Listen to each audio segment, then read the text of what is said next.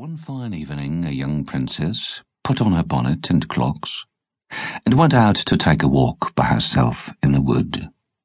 And when she came to a cool spring of water that rose in the midst of it, she sat herself down to rest awhile. Now she had a golden ball in her hand, which was her favourite plaything, and she was always tossing it up into the air and catching it again as it fell after a time, she threw it up so high that she missed catching it as it fell, and the ball bounded away and rolled along upon the ground till at last it fell down into the spring. The princess looked into the spring after her ball, but it was very deep, so deep that she could not see the bottom of it. Then she began to bewail her loss and said, Alas, if I could only get my ball again. I would give all my fine clothes and jewels and everything that I have in the world. While she was speaking, a frog put his head out of the water and said, Princess, why do you weep so bitterly?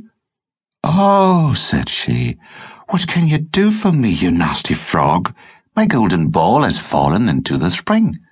The frog said, I want not your pearls and jewels and fine clothes, but if you will love me and let me live with you and eat from off your golden plate and sleep upon your bed, I will bring you your ball again. What nonsense, thought the princess. The silly frog is talking. He can never even get out of the spring to visit me, though he may be able to get my ball for me, and therefore I will tell him he shall have what he asks. So she said to the frog, Well, if you will bring me my ball, I will do all you ask. Then the frog put his head down and dived deep under the water, and after a little while he came up again with a ball in his mouth and threw it on the edge of the spring. As soon as the young princess saw her ball, she ran to pick it up, and she was so overjoyed to have it in her hand again that she never thought of the frog, but ran home with it as fast as she could. The frog called after her, Stay, princess, and take me with you, as you said. But she did not stop to hear a word.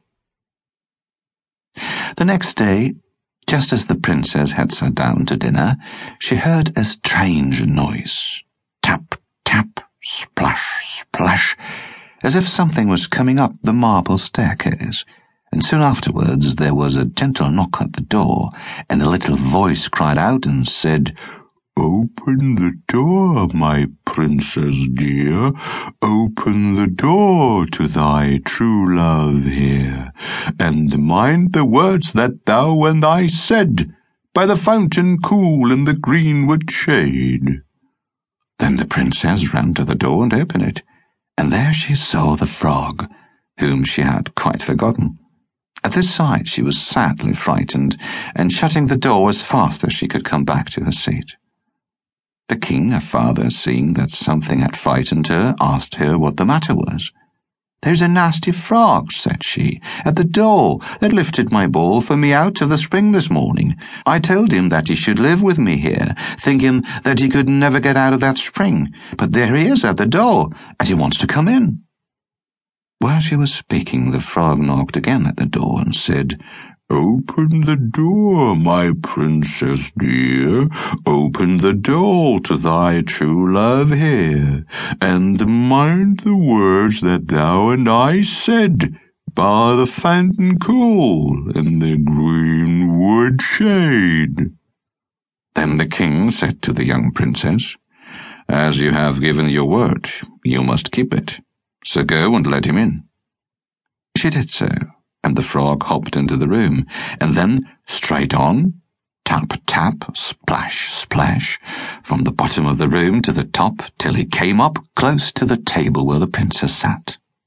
Pray lift me upon chair, said he to the princess, and let me sit next to you. As soon as she had done this, the frog said, put your plate nearer to me, that I